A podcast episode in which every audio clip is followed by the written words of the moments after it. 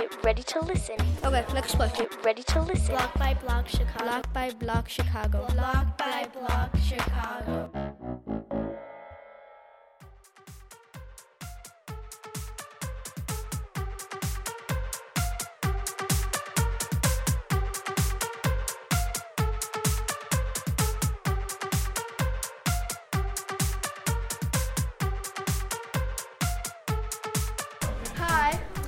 Welcome to the Percolator. I'm Lily Collins and I will be your host for today's live podcast. Today we will, we will be discussing topics that as seventh graders have been developing throughout a six-week workshop done by our Block by Block program in Chicago.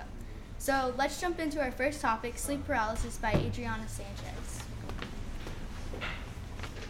Hello ladies and gentlemen, I am Adriana Sanchez from seventh grade at Smyser Elementary School. Right here with me at Percolator Cafe, I have a very spe- special guest with me. If she would mind introducing ourselves, herself to us, it'd be amazing.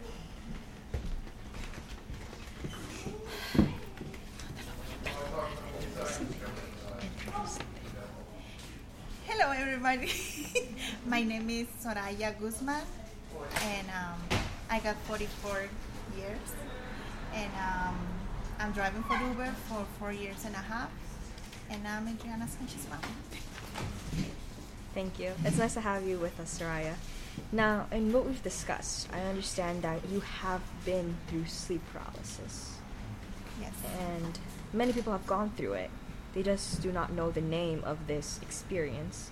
Would you mind explaining sleep paralysis for us, please? It's hard for me explaining English. You know that. Okay, um, I'll try to explain. I'm sorry. I said my apologies. My English is not good, but... Um, Yeah, it feels like uh, you can move, you know, and it's, it's scary because you see everybody, but you can say nothing, and nobody can help you.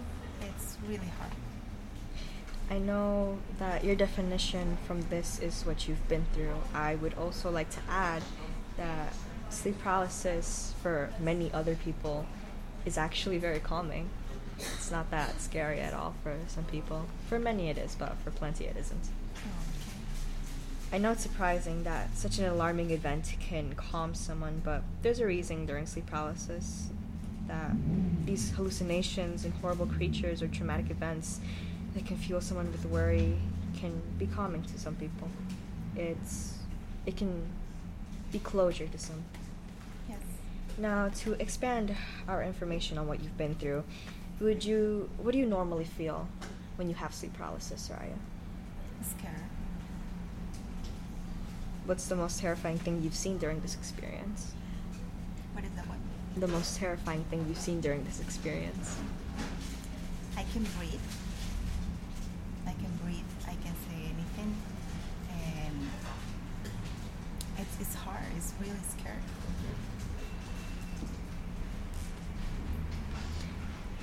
Did you ever have um, an episode of sleep paralysis where you felt calm and okay?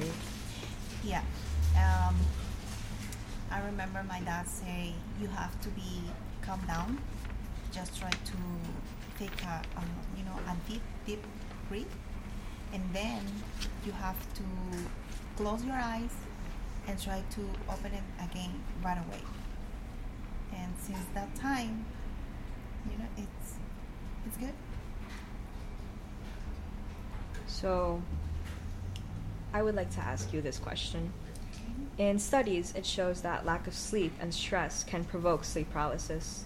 So, tell me, Soraya, do you think they are correct, or do you think there might be some missing information in here? You are correct. Do you have any spiritual beliefs on this? Any beliefs that maybe it's God's doing, the work of the devil, anything like this? I don't know. It's really hard to explain that. I, I don't know, you know, why it happened, you know, I don't know. Mm, I know that during spiritual, uh, for spiritual beliefs, most people think a demon is holding them down and that you, it's because of them that you see the hallucinations and that you can't move. Quite frightening, actually. Do you still have sleep paralysis? No, not anymore. I'm assuming it's because of your father that has helped you. Yes.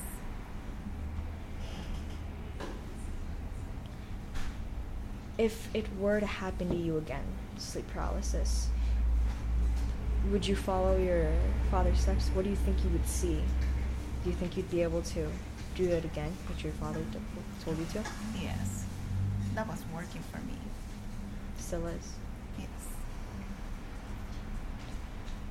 Do you ever feel in, before, obviously, and when you used to have continuous episodes, that you couldn't wake up, that it wasn't working? You? You. Okay. Have you ever experienced, like, when you're trying to open your eyes, you wouldn't wake up, but you're stuck there? Actually, I tried to do, you know, like a three times. And the third time, you know, it's my my eye is uh, it's opening, and then, you know, um, I w- woke up. I was woke up. Well, that wraps up this interview. Thank you for answering all of these questions today. You're welcome. Have a wonderful day. You're welcome. Thank you.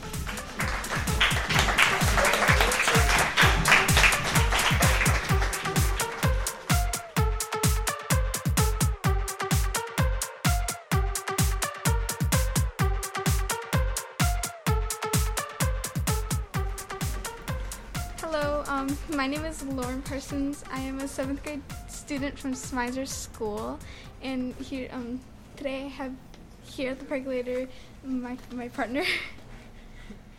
um, Alex. Um, my name's Alex. Do that. Um, and today here we have uh, Jacqueline Silverman. Hi, I'm Jacqueline. Hi guys.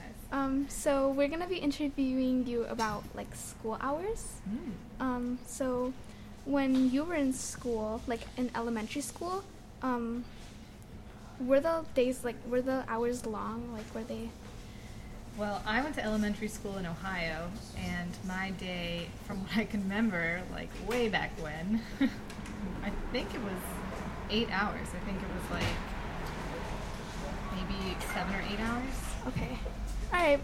Um, um, our second question is, did you ever think that school was overwhelming? Did I ever think that? No, there were a lot of times, specifically in high school, I wish it was a little bit longer. What about um, like in elementary school? Like, I personally didn't find school all that overwhelming in elementary school. That's good. Um, um, was it like um? Hold on, sorry. Um, how would you compare like the school hours from, like, like when you were in school to like school hours now, like in elementary school? Um, well, I worked with a lot of different schools around the Chicago area, and did work. I have worked with a lot of schools in Ohio, and um, how would I compare them? I would, I would say that the school hours here are much shorter, and the class periods are like a lot more brief, and um, I think that would be the only comparison. Um, okay. Um, how would you compare the school hours? Alex, I asked that. Do you think school hours are long? For, like, the children at, like, schools now?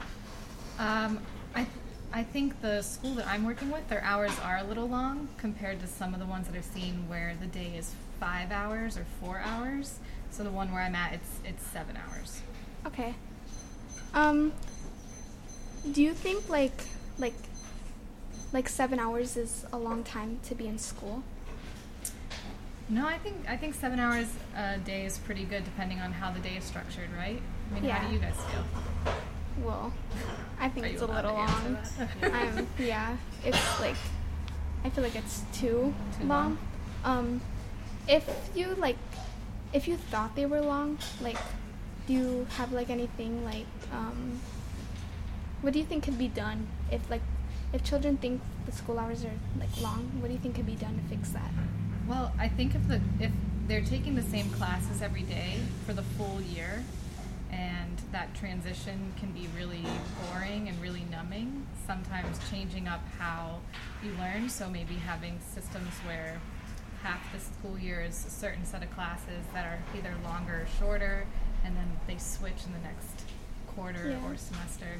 I think that seems to break up that kind of idea of how long a school day is, because you get to take maybe one topic you don't enjoy and one topic you really yeah. super enjoy. That's good. Um, I think that wraps up like all our questions. Oh. I'm pretty sure, but... Um, thank you for coming today. Yeah, thank Thanks you for, for everything. All right.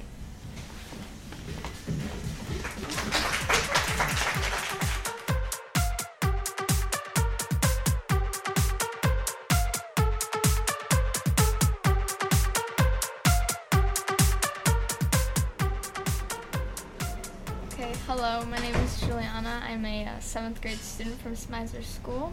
Hi, I'm Eric Hernandez. I'm also a seventh grade uh, student from Smyser. And who are you? My name's Heidi O'Toole, and I am a seventh grade teacher at Smyser School. What a coincidence. Uh, it is, isn't hello, it? Hello, hello, uh, Heidi. Miss O'Toole, Heidi. Heidi. Heidi. Um. Okay, so um, I'm going to be talking about cereal and the prices. Okay. So uh, do you eat cereal on a daily basis? I don't eat it on a daily basis, but I do eat cereal. My kid, my kids eat more cereal than I do. So I'm sure that you are aware of the prices, right? I am definitely aware of the prices. Okay. I went to the grocery store not too long ago, and I was I was appalled at the cost of, I don't know what they wanted, uh, what is this stupid Reese's Pieces, Reese's peanut butter yeah. cup things. I was like, oh my god, five bucks for a box yeah. of cereal? You're kidding me. Yeah, so you definitely think that cereal is overpriced, right? Cereal is definitely overpriced okay. for what you get. Okay, so we're on the same page. We are on the same so, page. So, um, so how much of your budget goes into cereal for your offspring? I, I'm actually not exactly sure how much money goes into my offspring's cereal budget. Um... I would say that if they ate it on a daily basis, which we don't always eat it, but if we did, I would say that we would spend about, I would say ten dollars or fifteen dollars a week, or every other week. Let's go every other week. It just depends on how much they eat cereal. So, yeah. And sometimes they eat it not just for breakfast. You know, cereal's not for breakfast, just breakfast anymore. It could be any time, so. Mm-hmm. So, um, why do you think um, cereal is so overpriced? I asked that same question when I was at the grocery store. I'm like, why is this this expensive? It doesn't make sense to me. I think it probably has to do with the marketing um, to get kids to want to buy that kind of cereal. And I really couldn't tell you, to be honest with you. Mm-hmm. So um, I did some research, and uh, some like possible culprits are the ingredients, the boxing, and the competition too, because um, in, in these past years, Um, like cereal brands have come up with like cheaper, healthier alternatives, and so people are like kind of going towards that, like healthier options kind of, and so um, in order for the companies to stay afloat, they have to raise the prices. Sure. You know what is so funny? So when I was a kid, we always had little toys in our cereal, and that's not the way it is anymore, so they're, yes. they're even like not even doing that. Yeah. So what do you think we could do to lower the prices of cereal? Hmm. What could we do? I don't know. Maybe tell all of the cereal people we're not going to buy their cereal anymore until yeah. they lower the prices, or, you know, it's a boycott of General Mills, mm-hmm. and I don't know how that'll go, but, you know, maybe that. Yeah. Um, and what, if not um, lowering the prices, what could be some uh, cheaper alternatives? Well, you can always go to Aldi's, because usually Aldi's or, like, the off-brand cereals are usually cheaper, and it's the same price, and sometimes it's even the same Um, ingredients, and they just put a different label on it and call it something a little bit different, and it's the same company even. They mm-hmm. just go under a different name. So doing that, or instead of the boxes, you know how they have the bags of cereal? Those are equally, that you get more for your money in those. Yeah, okay. Well, um, thank you for listening and answering these questions. No problem. Eric, your turn. On to the next food-related questions. Food-related um, questions, okay. Are you aware of the C P S food? Like, are you connected with it somehow? I am. I don't want to be connected to the C P S food, but I am connected because of being a teacher at school. Yeah. So what are your thoughts on the public school food? Well, like I told you before, I um, when I, at some point in my teaching career, I tried to get the food changed at Smyser School. We, um, I petitioned and got a salad bar at school, and we had composting bins and the whole nine yards.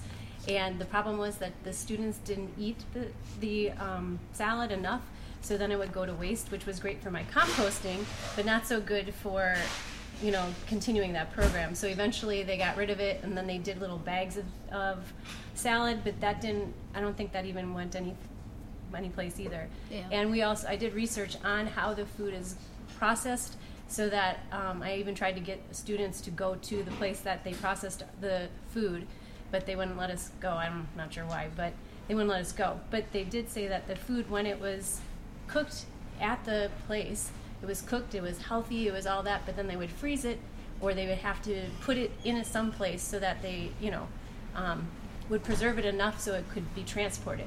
And that was where the problem came, because by the time they got to school, it wasn't very good, it was frozen still, so there was a lot of different problems that came up with this food. Yeah, so, yeah, we see that you tried to fix it. But what are some possible solutions, like some other ways we can deal with this? Once again, I think petitioning, or but the I think that the bigger problem is that it's run by a big conglomerate, so it's like one or two people that have all of the power, so to speak, and I think that the only way you're going to change it is if the masses come together and start talking about how it needs to be fixed, and to give them, and just saying just saying something needs to be fixed unless you find alternatives for it is not a solution. You have to give them solutions already so that they're like, oh, well, huh. And you got to make it so it's like they think they did it, and then all of a sudden they're going to possibly change it. Yeah. Okay, well, uh, yeah, thank you for being on the podcast. No Walk problem. Thank you so Thanks, much. Thanks, guys. Uh, see you next time. Yeah, I'll see you tomorrow. Yeah.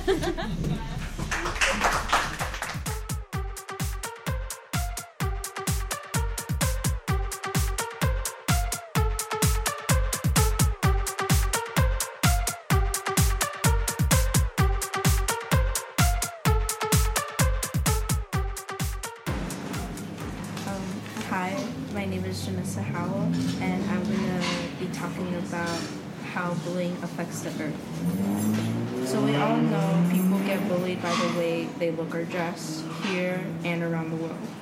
Many people don't know that we are also bullying the earth in in many different ways. People are cutting cutting trees down where animals live in. It also means that we might not have a lot of trees to provide us with oxygen. People are also putting trash in the water that hurts animals and might kill them, such as plastic straws, candy wrappers, six-pack rings, or six-pack yolks, especially plastic bottles that are most common in the water, and even plastic bags and garbage bags. They don't even know that they are doing it and just do it anyways, without without care, but many other people try to help the environment to save the animals and the earth. Now, my friends are going to talk about the environment and about plastic straws.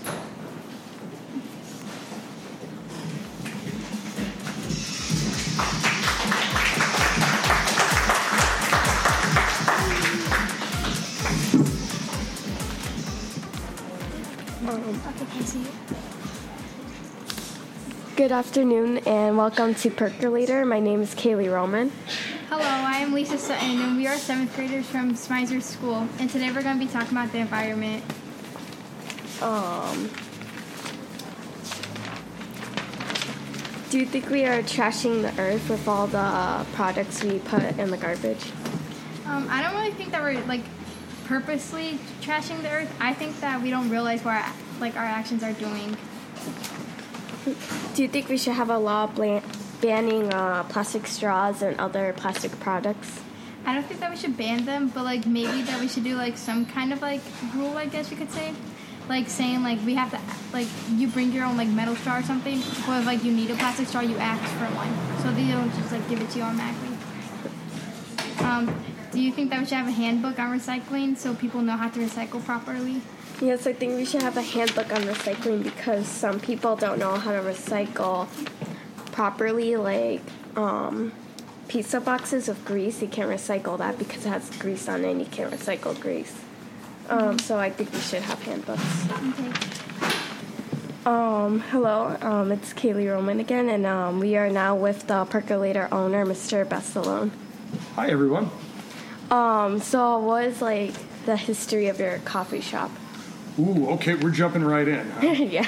Uh, well, almost five years ago, uh, we opened our doors in September of twenty fourteen Uh, we took over this space that was formerly uh, a coffee house for about a year and a half, um, and they uh, unfortunately did not make it, but fortunately for us, uh, left a, a great uh, corner that just needed some love and some paint and uh, new decorations, and uh, and we we took it over, and I guess the rest is history. We're coming on five years now.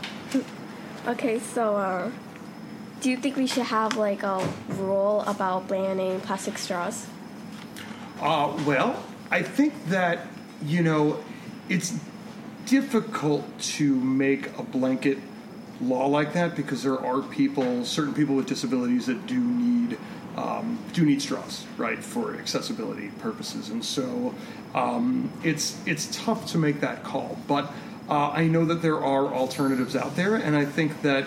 Uh, as the alternatives become more viable, um, we use here, we use uh, compostable straws that are made from a corn plastic, so they feel like plastic. Uh, they're a little more brittle. They're not as malleable, so if they snap, you know, whatever. But uh, as I guess what I'm saying is as new alternatives become accessible and more readily available, I don't think that there's any reason why we can't move away from traditional plastic straws. Um, do you think... Um Like, we should have a handbook on plastic straws, or, like, if we should have them, like, how to use them properly, and, like, how to recycle properly. I mean, I think we should have a handbook on life. You know, we, we need a handbook on just about everything. Uh, you make a good point, though. I, I think that it would be helpful if we focused more on education, you know, uh, and the whys behind the whats. It's tough to just say, oh, we're going to pass a shopping bag, you know, law, no more plastic bags, or in the case of New York City, we're going to ban styrofoam, no more styrofoam. These are all great things, but they can upset the average consumer or the average business owner if we don't do our job in explaining why, you know, why are we making these changes? So I think it starts with education. Um, and that is all we have for today. All right. Thank you so much. Yeah.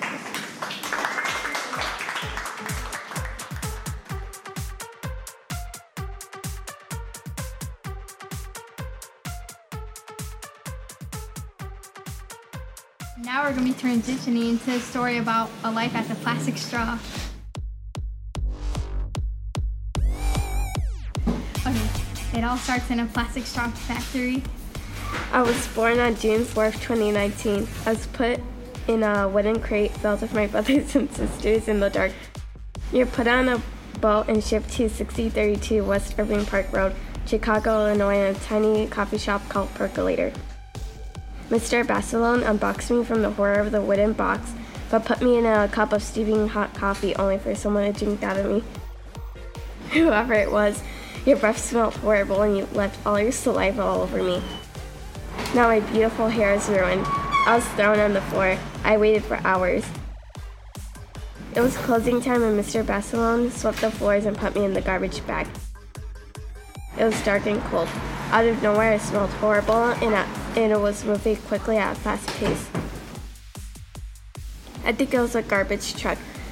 I slid through the bag out of the truck onto the streets. The wind blew me into the ocean, and I later was put in a turtle's throat. Thousands of years later, I dissolved and died. Um, R I P Plastic Straw, June fourth, five thousand nineteen. That's weird.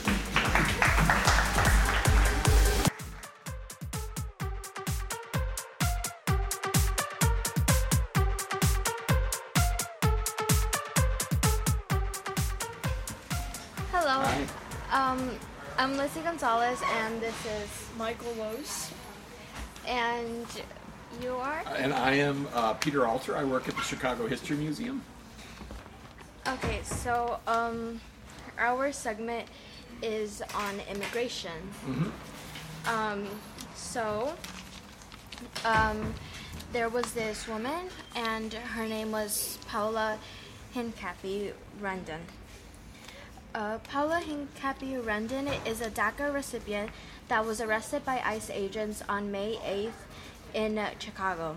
Paola was on her way to drop off her five-year-old daughter, Layla, when an unmarked car started to follow her. Two agents then told her to step out of her car Paola repeatedly asked them to identify themselves, but they refused.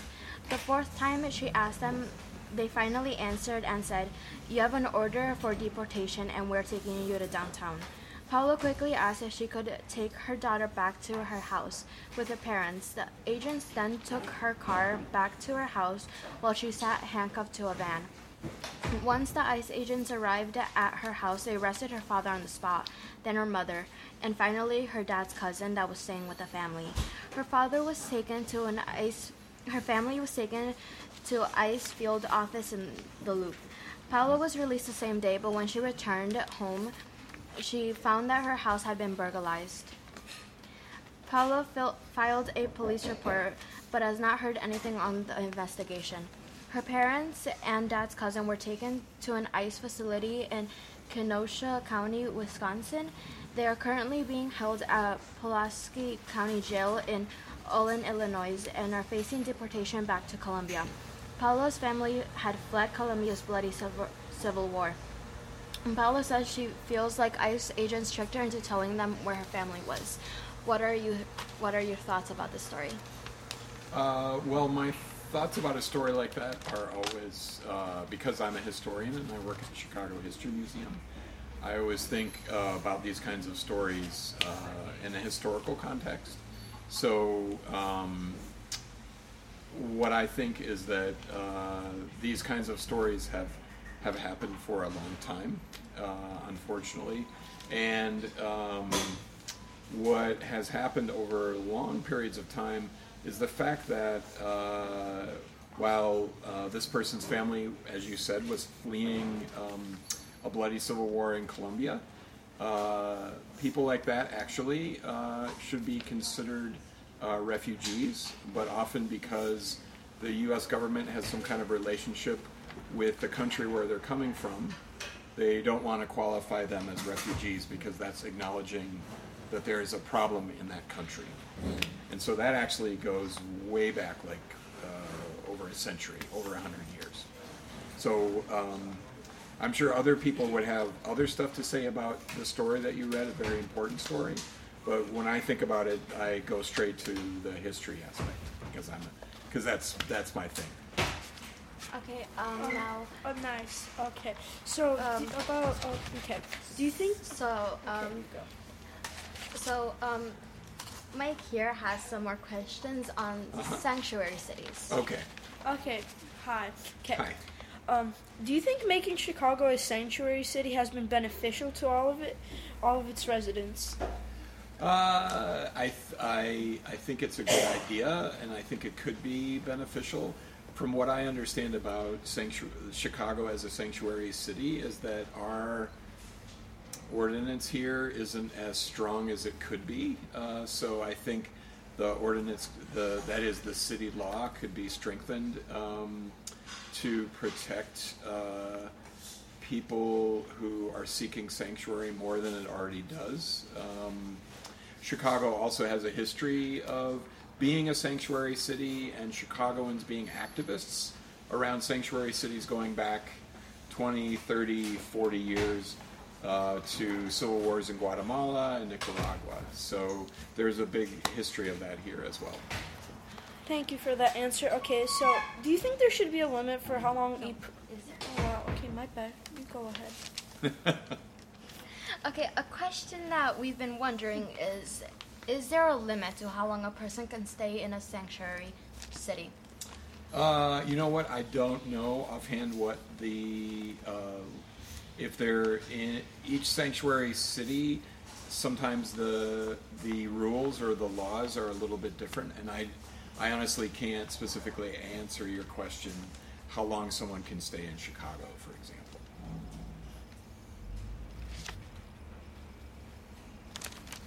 Okay, uh, final question.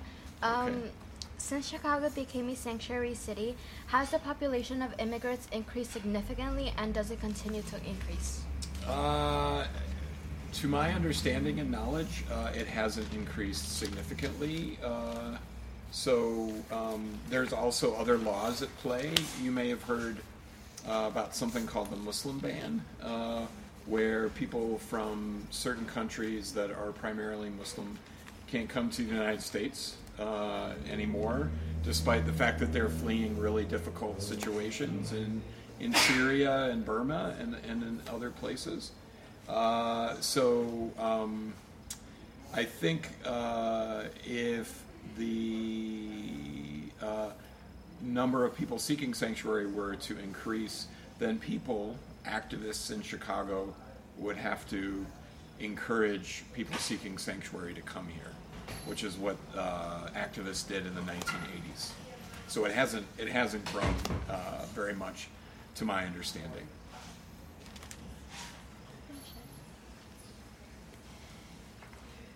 Okay, so um, that's our that's all our questions. Thank you for your time. Sure, ex- excellent questions. Thank you. Okay, this is it. Thank you so much for, for taking the time today to join our pa- podcast. I'd like to thank Mister Bestalone, the owner of Percolator, and Mister Carlos from by, Block by Block.